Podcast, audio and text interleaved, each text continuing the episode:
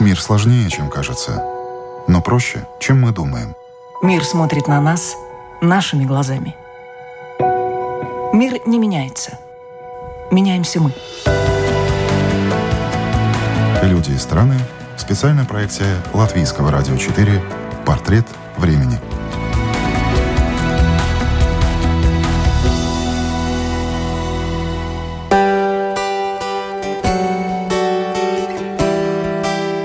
Она все контролирует в жизни, в семье, в бизнесе и в профессии. У российской бизнесвумен, психолога и тренера по персоналу Ирины Безменовой всегда на готове план, а то и не один. Чем это помогает и чем мешает? Как сегодня в России делать бизнес? В чем ценность коммуникации? Трудно ли учить взрослых? И какова основа дружной, крепкой и любящей семьи? Об этом и не только я, Яна Ермакова, говорю прямо сейчас с гостьей программы «Портрет времени» Ириной Безменовой. Моя профессиональная деятельность на самом деле состоит как бы из трех частей. По первому образованию я психолог, а по второму это MBA, бизнес. И вот, собственно, а, вся моя работа крутится на сплаве этих двух, так сказать, сфер, этих двух отраслей. Я больше 25 лет занимаюсь то, что называется консалтингом HR. Готовлю, провожу, передаю программы развития, оценки для сотрудников и руководителей разных компаний. Вторая часть моей работы как раз меньше связана с психологией. Я в какой-то момент, знаете, как часто бывает так вот интересно, вот ты ходишь там, консультант, советуешь, так сказать, они там вроде как прирастают своей успешностью, эффективностью. Вот ты такой тут э, в позиции выдающего рекомендаций, там ты бы справился, как сказать, вот на этом месте. И у меня тоже несколько лет назад был такой вопрос, поэтому чуть больше 10 лет назад, э, благодаря там коллегам, я вступила в реальный бизнес-проект, и некоторая часть моей профессиональной деятельности не связана с психологией, а связана с управлением ритейлом. А вот, соответственно, у нас есть магазины, мы продаем чай, кофе, а, есть, остались магазины в России, которые сейчас дистанционно управляются. Ну вот, кстати, как ваш ритейл пережил кризис и коронавирус? Как Пережил не так прекрасно, как, э, наверное, мы бы планировали без кризиса и коронавируса, но мы прям гордимся тем, что и пережили, и сокращение количества точек минимальное, и ну, понятно, что есть, конечно, очень серьезное падение по выручкам, но не такое серьезное, не такое драматическое изменение по эффективности, и вот этим я горжусь. А чай, кофе вообще интересный бизнес? Очень интересный. Давайте доскажу про профессиональную третью часть, да, и потом про, да, про чай и кофе да. мы не забудем будем. Э, ну, как бы немножко хочу вот подчеркнуть, что мне многие говорят, ну как ты такими двумя разными вещами занимаешься?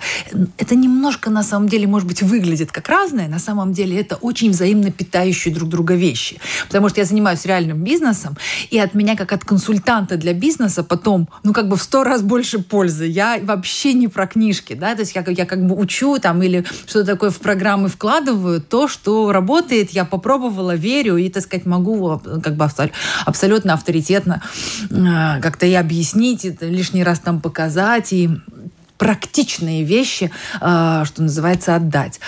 Вот. И наоборот, для бизнеса тоже хорошо. Я никогда не забываю про психологию. Бизнес делают люди. Все мои навыки, которые, так сказать, там я, которые в программы вкладываю, я тоже в бизнесе пытаюсь и стараюсь максимально применять. И это, конечно, идет на пользу.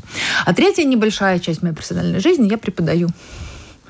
Я преподаю психологию управления, психологию организации, всю вот эту вот историю. И, но тоже в этом смысле мне кажется, что есть некоторая уникальность меня как преподавателя, потому что ну, не так много людей, которые прям реально из практики системно преподают в высшей школе. Это же не бизнес-школа, там, когда пришел человек, там какой-то яркий спикер отчитал и на, ушел. Я, за, я реально работаю в системных курсах, как бы там из года в год рассказываю, ращу, так сказать, коллег. А студенты какие у вас уже взрослые люди? Ну, мы магистры. Вот... Постарше и помоложе. Они все взрослые люди. Они, а у них у всех сложно есть... взрослых учить? О, это же моя основная жизнь. По сути, вот когда мне говорят, что можешь ты описать э, в двух словах, в чем ты эксперт. Я знаю, как учить взрослых. Но мы же так вообще трудно поддаемся каким-то сломам привычек, каких-то устоявшихся, наработанных навыков и так далее, да, и так далее. Да, да, да. да. Нет, не сложно. Взрослых учить не сложно. Любая история имеет свою специфику как бы, да, и поэтому она может быть сколь угодно такая кудрявая, эта специфика, э, но при этом против нее тоже есть технологии. Поэтому, если ты знаешь технологии, хорошо ей владеешь, то, ну, несложно. Я в этом смысле не считаю, что взрослых сложнее учить, чем детей. Но в обучении взрослых есть очень серьезная специфика. Я, на самом деле, могу ее коротко рассказать. Вот, поэтому э, технологии направлены на то, чтобы дать возможность, ну, как бы людям, э, вне зависимости от, так сказать, возраста, вот, э, и вне зависимости от этих вот таких объективных барьеров, э, соответственно, тем не менее, э, нужное продвижение, прогресс получить. Специфика взрослых в том, что мы все отравлены экспертной позицией.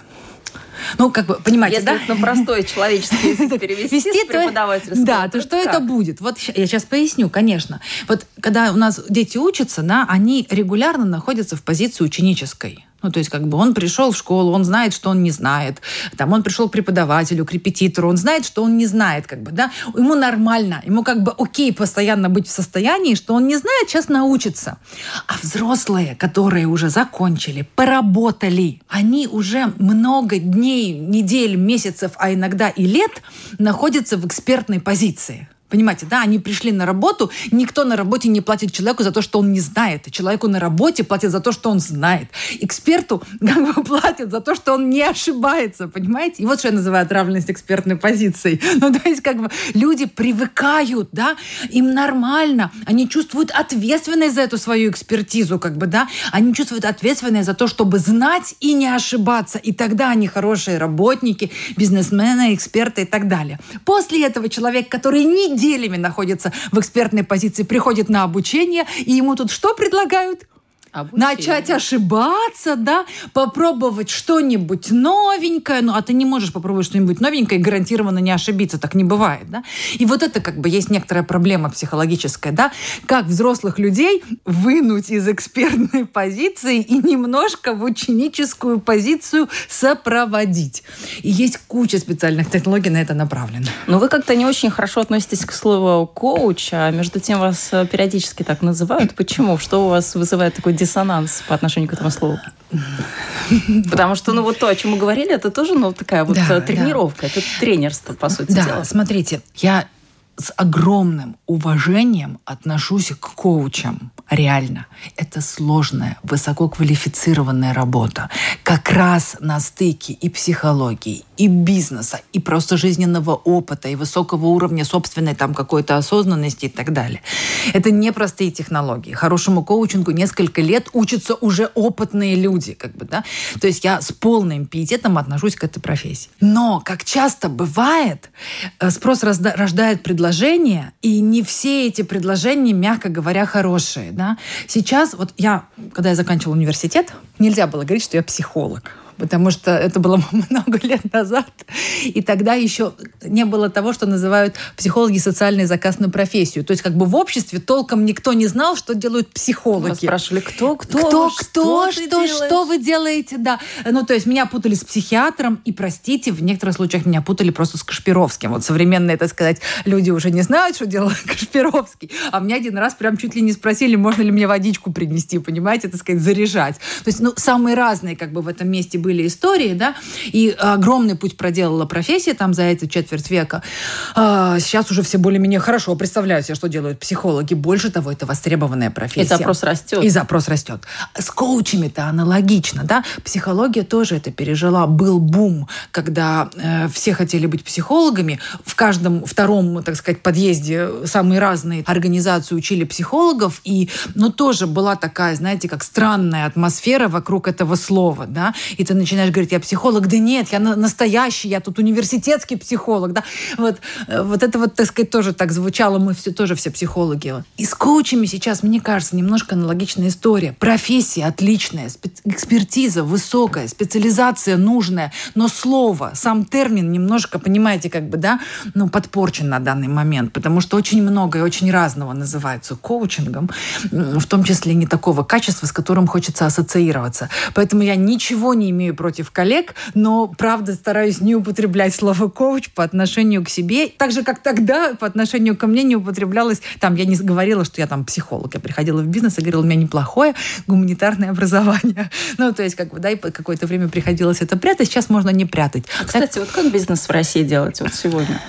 Потому что везде есть свои особенности, да, нюансы. Есть свои особенности, нюансы, и в этом смысле сейчас бизнес в России, мне кажется, достаточно серьезный прессинг испытывает. И тут мне, опять же, кажется, что сильно зависит от того, какой именно мы бизнес делаем, да, потому что одно дело делать бизнес там условно ритейловый, да, так сказать, или там у нас был опыт, например, когда моя первая дочка родилась, мы несколько лет сопровождали, открыли, сопровождали детский развивающий центр. Ну, то есть мы жили в новом районе, я не нашла ничего вокруг, что мне нравилось, и мы открыли свой, как бы, да, и в этом смысле там это, ну, понятный какой-то, не очень высокая точка входа с точки зрения там финансов, а какой-то там бизнес такой серьезный в духе производства совсем иначе будет устроена история. Я меньше знаю про производство, как запустить производство.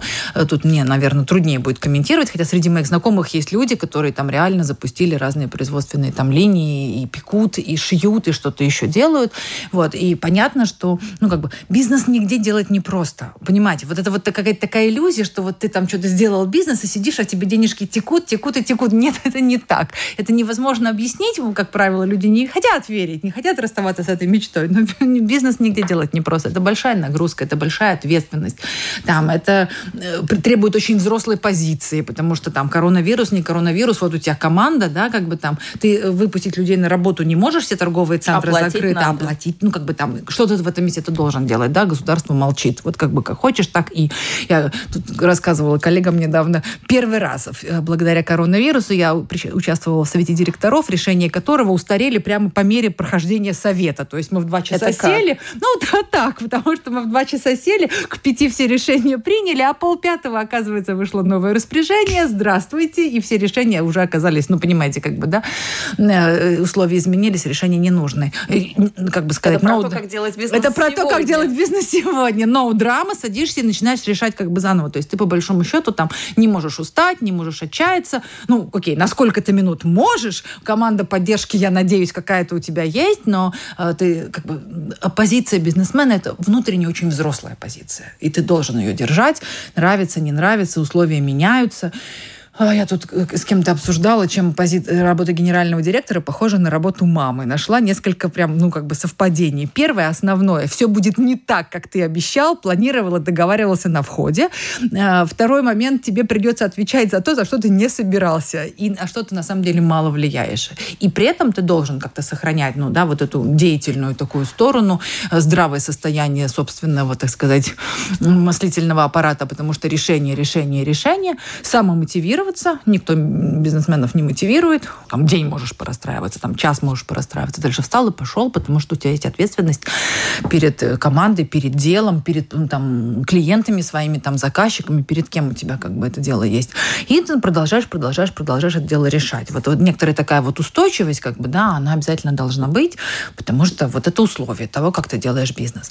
Если говорить о том, как стартовать, то мне вообще кажется, что глобально есть четыре ситуации в бизнесе. Вот если представить оси там как бы, ну, да, систему координат, да, то по первой оси мы можем отложить, насколько я знаю, область экспертную, а по второй оси мы можем отложить э, собственный или не собственный бренд, как бы я хочу развивать, да, собственное или не собственное э, название я хочу иметь. И тогда у тебя получаются как бы четыре разных ситуации. Ты можешь стартовать бизнес под собственным именем в известной тебе области, э, ты можешь стартовать бизнес, э, так сказать, под собственным именем в менее известной области, ты можешь стартовать бизнес под франшизой там или под лицензиат, быть лицензиатом в известной тебе области и аналогично в неизвестной тебе области. Понятно, что эти квадраты, ну, как бы каждый имеет свои плюсы-минусы, да. Там а страна треб... какую роль играет во всей этой конструкции? Ну, ты со страной очень серьезно по бизнесу оказываешься завязан, потому что страна – это э, геополитические, экономические условия. Ну, ну вот Россия бы, да? сегодня, ну, вот когда Россия... мы видим санкции. Абсолютно. Вот у меня есть история, как мы там выпускаем абсолютно легально, сто процентов. Как бы мы отгружаем машину, у нас очень хорошая продукция, у Кантата есть э, дочерний бренд. Мы, как Кантата это предприятие. Предпри... Да, да, да, да, кон... да, пардон, Кантата это, собственно, та э, компания, которая занимается продажей чая и кофе, и магазин, который у нас э, сейчас, сейчас есть в Риге, и скоро будет второй. Соответственно, а если мы говорим про территорию России, то у Кантата есть дочерний проект, за который, там, который я в каком-то смысле запускала, Oil and Vinegar, это э, сеть, которая представлена в Европе много где. И вот, собственно, мы лицензиаты в России. Вот мы такие гордые, у нас там открылись первые магазины. Мы делаем новую закупку, поставку совершенно официально. Э, загружаем фуру, фура выезжает. И 17 мая выходит новый перечень санкций. Часть, так сказать, продукции, которая внутри нашей фуры едет, уже попадает. контрабанда. Да, можно спорить, там должны ли были брокеры об этом по каким-то своим каналам заранее знать или что-то еще. Но вот у тебя едет фура, а ты документы уже всем показал. Ты официальный контрабандист. Ну, а условно. что вы делали? Э, возвращали, разгружали. Ну, то есть, как бы это, это, это деньги, это убытки, понимаете, как бы, да. Там сначала была попытка на, на, на перекладной, как бы, потому что она через несколько стран едет, в перекладной стране, соответственно, достать а, как бы товар. Потом оказывается, что это не так просто сделать. Ну, просто да, даже если я нахожу людей, которые имеют, так сказать, разрешение работать в этой перекладной стране, да, то никакой склад по передаче товара не согласится иметь имидж, что к нему заехала фура с одним составом, а выехала из него другая. Они бизнес делают ровно на том, что к ним что приехало, то и уехала. Это их профессиональная, как бы, так сказать, история. Ну и там это прям, это прям детектив. Знаете как, это сейчас, два года спустя, в этом, когда я буду писать книгу «Слабоумие и отвага», как я а делала а бизнес в России, я боюсь, что нет. Потому что пока я жива и активна, я писать, наверное, не буду, буду делать и бегать и делать бизнес. А когда уже не смогу делать и делать, бегать и делать бизнес, тогда, наверное, книжку писать не смогу. Ну, в общем, когда я буду писать о том, как мы делали бизнес, мне кажется, это вот название, да, которое которые все эксплуатируют слабоумие и отвага, иногда так ты про это думаешь, Ира, как ты в это ввязалась, мать двоих детей, как ты оказалась а посреди в чай этой ситуации? как ввязались? А, в чай я ввязалась, ну, с чаем, с, с чаем все было более более спокойно и менее драматично. С кантатой я познакомилась сначала из позиции консультанта, и меня потрясла эта компания. А потом подумали, неплохо пить на террасе собственный кофеек утром, да? Даже не так было. Я связалась с ними из позиции консультанта, сделала проект, мы очень понравились друг другу, они меня потрясли, могу рассказать, чем потрясли. Они тоже, так сказать, им понравилось сотрудничество, мы продолжили проект. А Кантата компания очень ориентированная как бы на персонал, прям с вниманием даже к настроению.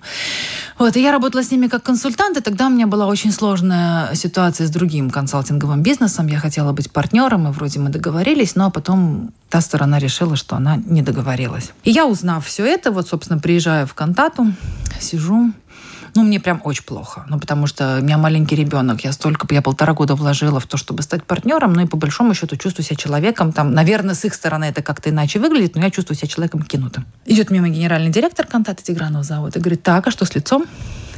Я говорю, пожалуйста, вот сейчас не спрашивай ничего, потому что я расплачусь. Он говорит, о, это все делают в моем кабинете, это пойдем. Видите, говорит, ко мне пойдем. Маленький тогда, какой тогда был кабинет еще в старом офисе. Он прям сразу мне салфеточки выложил. Я поняла, что это действительно все. Еще раз потряслась, какие они прекрасные. И он говорит, ну ты что, я вот все рассказываю. Ну, расплакалась, конечно, как же так, вот так. И он мне говорит, ну, я все понимаю, а ты зачем туда полезла? Я говорю, я так бизнесом хочу порулить. Он говорит, ну, да, это я понимаю, понимаю, да. Через месяц он мне звонит, присылает письмо. Там excel таблица. Продается магазин. Я звоню и говорю, ты мне по ошибке письмо прислал, потому что там показатели магазина. Он говорит, почему по ошибке? Ты же бизнесом хотел порулить. Я так, а он продается, и это ровно вся заначка моей семьи. После кризиса 2008 года. И хочется, и колется. Да не то слово. Я пришла в семью, семья на это посмотрела. Э, ну, у меня вот что в моей жизни прям счастливый компонент. И в этом году я отмечаю 30 лет знакомства с собственным мужем. И он, конечно, и он, это конечно, вообще, да, да, да, но, да, но он, конечно, моя поддержка. То есть ему, наверное, тоже было трудно, это можно его спросить, как уж там вокруг этой Excel таблицы ходили, но мы рискнули. А, и, соответственно, вот, собственно, так стартовал э, ритейловый бизнес. Сейчас у нас десяток магазинов в России, и в Москве, и в Воронеже, и в Подмосковье. И, соответственно, вот мы второй, два года, да, получается, э, как открыли магазин в Прибалтике, и у нас, в общем, большие планы. Даже в этом году мы планируем второй и дальше, и дальше. То есть в этом смысле нас это, ну, я не разочаровалась ни капельки, это совсем другая деятельность. И опять к вопросу об обучении взрослых. Конечно, когда тебе там уже там три 30 там со много, э, как-то все вот это вот заново чувствовать себя придурком, который не в состоянии в большой excel таблице, которая называется оборотная ведомость, сразу увидеть все проблемы магазина, ты так сидишь, а на той стороне сидит человек, твой наставник, и говорит, ну как же, вот давай вместе посмотрим. Но постепенно, постепенно, постепенно. И в этом смысле, как раз когда мы в ритейл заходили вообще, вот не, не в масло, а вообще, у меня, конечно, были очень мощные наставники. Э, собственно, и в масло мы потом заходили вместе с Кантатой в четыре руки, и опять коллеги... В смысле, масляный бизнес? Масляный бизнес, да, да, да, да. Да, и в and Vinegar мы тоже заходили, да, да как бы уже, так сказать, в четыре руки, и экспертиза Кантаты здесь была, и я была человек существенно более опытный, и коллеги, которые and Vinegar, собственно, в, в Голландии очень нам помогали. Ну, то есть в этом смысле там уже тоже как бы совсем а, другой уровень поддержки, но и другой уровень требований. Ну, то есть как бы совсем друг, другой, другой уровень сложности задач, потому что ты новый и недешевый бренд привез, как бы, так сказать, в страну. Э, пока еще нету такой привычки, так сказать, пользоваться уксусами, маслами и, так сказать, всякими специями в России, как, например, это там на какой-нибудь Греции или в Италии есть, да. Можно посмотреть там средние э, показатели потребления масла и прям плакать. Но это, знаете, как в том анекдоте. Отправили две фирмы, продающие обувь, своего представителя в Африку. Один написал, забирайте меня отсюда, рынка нет, все ходят босиком. Второй написал, «Э, открываем офис, рынок огромный, все ходят босиком. Ну вот как бы, да, как ты это воспринимаешь, да? Соответственно, мы это воспринимаем как то, что это огромный потенциал, да, и в этом смысле Кантата имеет такую просветительскую миссию когда-то, теперь возвращаясь к чаю и кофе, да, мы долго, подробно, терпеливо, с любовью, с вниманием объясняли, чем хороший чай отличается от просто пакетиков, а, там, э, чем, соответственно, там хороший кофе, да, как бы отличается от, ну, может быть, там кофе меньшего, худшего качества. И также теперь со всей вот этой экспертизой, любовью и терпением мы готовы год за годом объяснять гостям, почему масло такого-то отжима так-то полезно, так-то используется, почему вот это, как мы делаем эмульсии и прочее, прочее, прочее, для того, чтобы это постепенно входило в жизнь. А, кстати, потому что на самом деле, все последнее скажу и затыкаюсь, а, потому что на самом деле это про качество жизни. Понимаете, это такой простой способ сделать принципиально другую семейную трапезу. Немножко другой вкус у вечера. Да? Вот этот специальный чай или чашечка кофе утром, вот твой купаж, другой аромат, один и тот же салат, который ты там вынужден есть, например, в силу каких-то медицинских причин, но заправленный так, так, так, так и так, это чуть-чуть другой салат. Понимаете, как бы, да? И там это сразу хоп, как бы, ну, такой как бы качественный скачок. Ты вроде как съешь с семьей, а у тебя приправы и какие-то там возможности возможности почти ресторанной. И это принципиально другой уровень впечатления. И вот так постепенно оно все и происходит. Ну, вы человек, вы сами только что признали, mm-hmm. который все контролирует. А да. насколько сложно рядом с таким человеком Сложно, быть? я думаю. Я думаю, сложно. В чем тогда секрет вашей семьи? Уже сколько? 30 лет? Нет, с мужем нет, знакомы? Нет, секундочку, мы знакомы с мужем 30 лет, женаты мы 14. Дети, муж, да, как да. все это воспринимает, ваше такое желание все проконтролировать? Ну, знаете, как с детьми немножко проще, у них же не, не то чтобы много выбора, но мне кажется, что в этом смысле, конечно, комплементарность важна. Комплементарность в том смысле, что мы друг друга дополняем. Вот в этом месте у меня огромная вообще и, и благодарность, и удача, потому что на моих профессиональных как бы территориях э, там меня муж всячески поддерживает, э, спокойно относится там к моим каким-то там загрузкам, русском, а, никакой не конкуренции, ничего я в этом смысле там не вижу, только вижу помощь и поддержку. И это, наверное, про его уникальность, как бы просто, ну так, мне повезло в каком-то смысле, да. Вот. А, понятно, что все наши хорошие стороны всегда, вот если взять любую хорошую сторону человека, и знаете, как на микшере поднять, то получится его недостаток, как бы, да. Я человек, который все хорошо планирует, ну, то есть даже, даже меню, потому что, ну, как бы не надо каждый раз утром лихорадочно думать, что я собираю ребенка в школу. У меня на две недели расписано, что я ему собираю в школу. И это удобно для многих случаев. Ты много успеваешь, ты редко оказываешься в ситуации, ой, все пропало, ну, потому что у тебя плана нету. Но, конечно, в каком-то смысле там это приводит к гиперконтролю и так далее, и с этим приходится бороться. Э, родным это приходится терпеть и учитывать. Э, там у детей тоже в этом месте какие-то, наверное, свои есть и приемы. У меня, например, дочка старшая чудесным образом он говорит, мама, все хорошо. Я работаю над этим тоже, э, какими-то часами без телефона, без часов, там, на, на, для того, чтобы над, над ситуацией, когда ты полностью присутствуешь, ни на что головой не отвлекаешься, как бы, да, то есть когда я там соберу детей, сажусь, опять же, контактирую с ними глазами, это тоже привычка, которую я вырабатывала, чтобы было какое-то время, когда я ни на что не отвлекаюсь и сравнительно расслаблена и полностью погружена во все, что мне тут сейчас рассказывают про единорогов, Хеченемс, Хенчендемс, в общем, короче, вот про все вот это. Вот. Ну, что делать? Как можем, так компенсируем свои недостатки, плодим новые, и это жизнь. Но чем хороший контроль, мы поняли. А чем-то хорош может быть хаос, когда вот человек Конечно. такой вот импульсивный, Конечно. вот он здесь и сейчас, никакого плана. Конечно. Чем хорошо? Конечно. Ну, мне сложно рассуждать как бы из позиции этого позиции, человека, да, да потому что ну, я, я не такой. Как ну, бы, на примере, да, может быть, вот. персонал в компании. Вот. Или и, там вообще это не приветствуется. Да, и тут эм, оно, может быть, и приветствуется. Проблема каждого руководителя, это вообще реально проблема с точки зрения команды. Э, нужно достичь определенной зрелости в управлении, чтобы набирать людей, не похожих на тебя. А это нужно, потому что, собственно, это дает синергию. Когда у нас стоят клоны Ирины Безменовой, то вся команда имеет все плюсы Ирины Безменовой, все слабости, понимаете, умноженные на количество клонов. А интуитивным, особенно молодые и менее опытные руководители, они, конечно, набирают людей, похожих на себя, ну, потому что они понятнее, они на интервью лучше видны, я вот его хорошо понимаю. А вот этого, который в хаосе, я не очень понимаю. Это прям требуется определенные усилия, опять же, привычка, как бы, да, вот рассматривать команду как э, э, людей принципиально кое должны быть разные и прям культивировать в себе то, что мы называем ценность различий. То есть понимание, что особенность другого, которая не моя, которая как раз меня раздражает в критические моменты, да, она вот это то самое различие, которое ценное, которое совокупно дает то, что принято называть 1 плюс 1 равно 3, это, собственно, формула синергии. Поэтому я думаю, что люди, которые, так сказать, ну, такие в хаосе, у них свои очень существенные преимущества, потому что это про уровень энергии, это про гибкость. Да, в какой-то момент это может там раздражать и что-то, но это про возможность принять в какой-то момент какие-то там реально очень креативные, необычные решения, да, ну, э, соответственно, а, это про поддержку, это в конце концов про влияние на других через расшатывание и слом каких-то границ и стереотипов. Да, когда ты смотришь, что и так можно было, и так можно было. И потом я, честно говоря, часто сталкиваюсь с тем, что для меня выглядит как хаос, для них выглядит как их порядок. Нормальная жизнь. Для, это, это другой порядок, быть. как бы, да, то есть, как говорит э, кто-то говорил из моих племянников, беспорядок это когда ты не знаешь, где взять вещь, не можешь ее найти. Вот я во всем вот в этом точно знаю, где что найти. И тогда, как бы, нужно немножко, так сказать, э, спуститься на землю и поверить, да, что порядок – это когда ты можешь все найти, когда, когда ты знаешь, что где, когда все в порядке. Вот. А выглядит он не так, как у тебя порядок выглядит. Ну, так никто не обязан тут выглядеть так, как ты. В конце концов, это было бы скучно, если бы все было населено э, людьми, которые только так, как ты думаешь.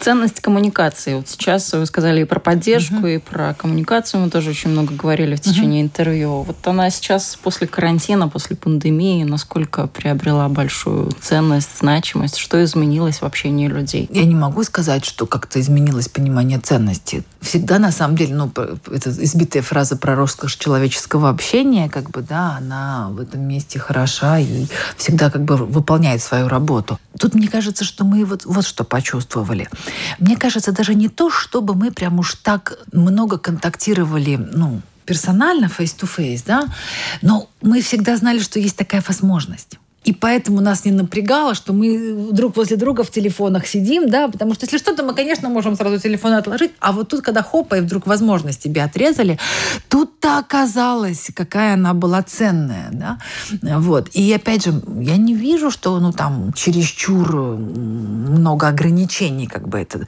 дает по сравнению с тем, что мы раньше пользовались, да, вот. Но восприятие стало другим. Это к вопросу о том, что люди действуют, исходя из картинок в головах, как бы, да, здесь нету рынка, все ходят босиком, или тут есть рынок, потому что все ходят босиком. Вот как ты ситуацию воспринимаешь, так она и будет в твоей голове представлена, как ужасная или как прекрасная. А, при этом, вот что изменилось, на мой взгляд, и что можно было прочувствовать, за счет пандемии, то, что мы были отрезаны друг от друга, это ладно. У нас оказались семьи, сосредоточенные внутри четырех стен. Вот, вот это, мне кажется, существенно более крутой, так сказать, как бы фактор изменений. И тут-то как раз оказалось, что хорошие навыки коммуникации, они, конечно, там для бизнеса полезны, но они вот в семье тоже очень нужны. Поэтому, когда все надо мной смеются, типа, Ирина, а вы там с мужем разговариваете, подбираете формулировки? Конечно.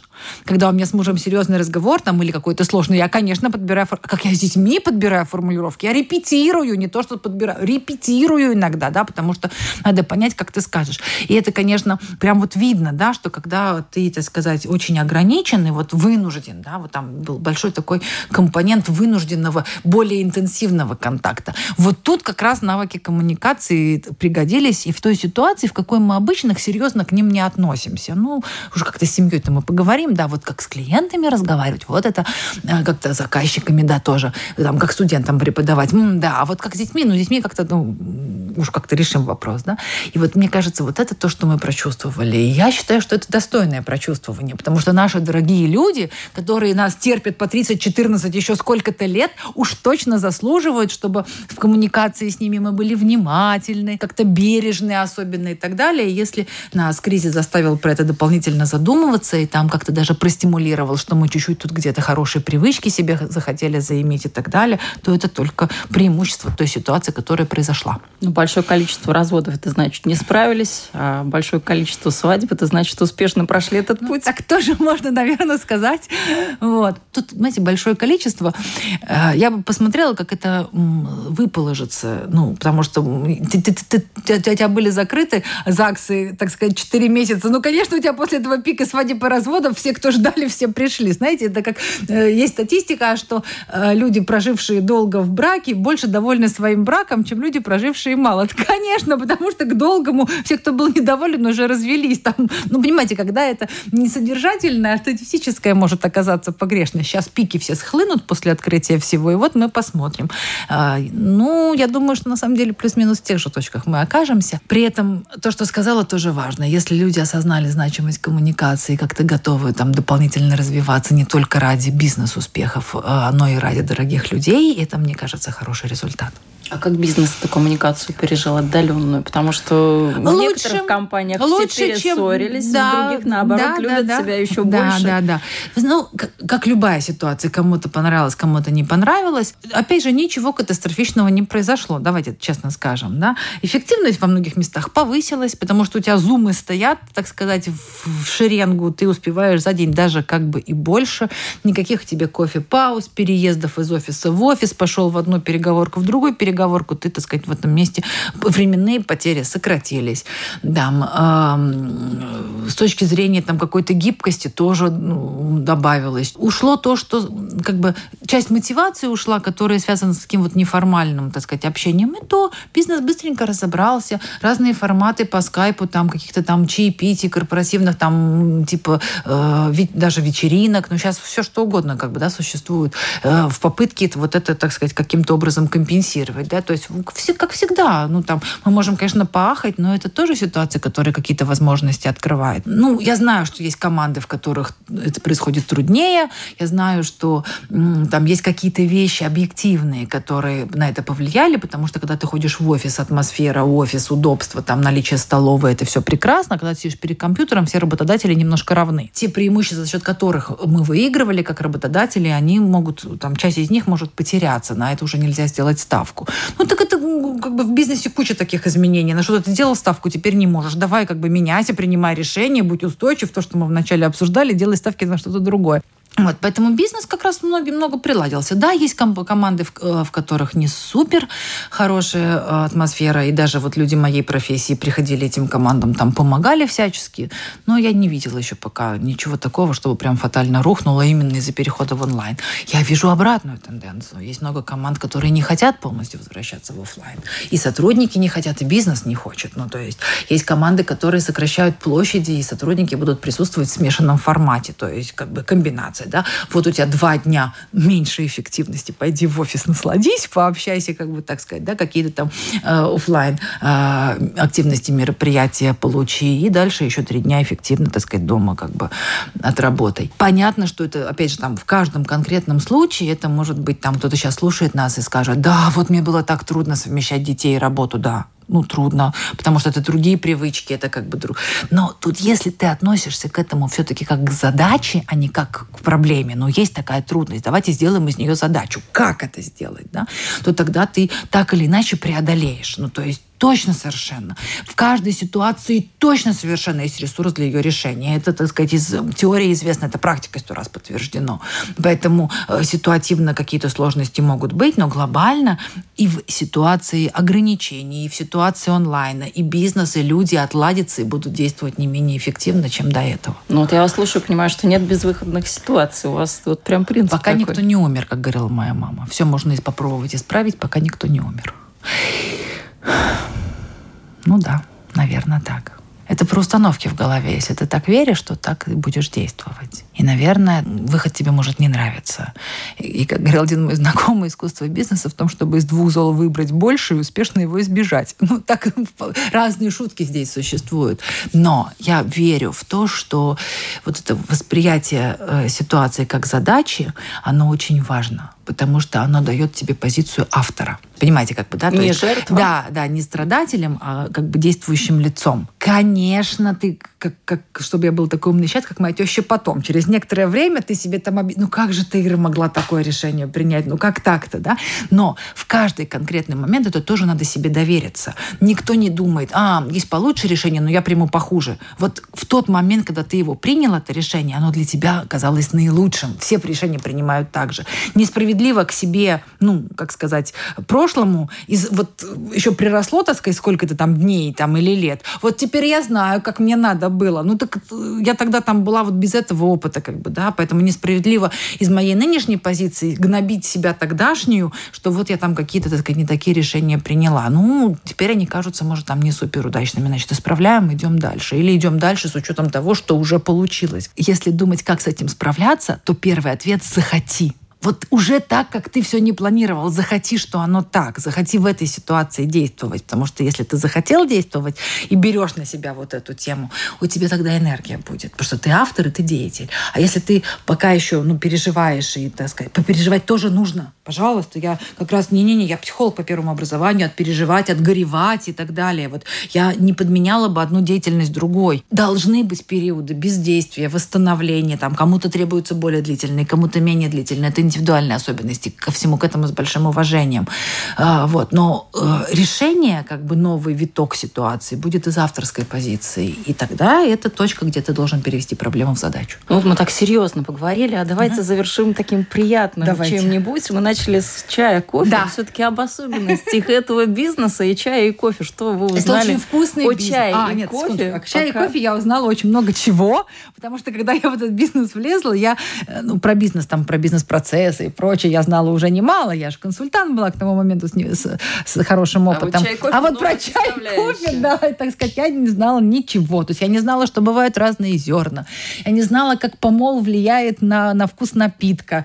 И я, мне не казалась проблема, почему нельзя заваривать весь чай и температура одинаковой воды. То есть я правда не видела, что вкус разный. Мне казалось, что кофе помолотый помолот, он продается помолотый, да. А вот когда ты видишь, что вот этот помолотый для френч-пресса, и тогда во френч-прессе вот такой аромат и так отдается вкус. А вот этот помол у тебя для турки. Ты варишь в турке помол для френч-пресса, и он, кофе получается водянистый, а осадок неприятный. И таких миллион, миллион вот таких вот, ну, как бы деталей. Вы не пьете кофе как... из автомата, наверное, нет? Не для вас уже, как для гурмана?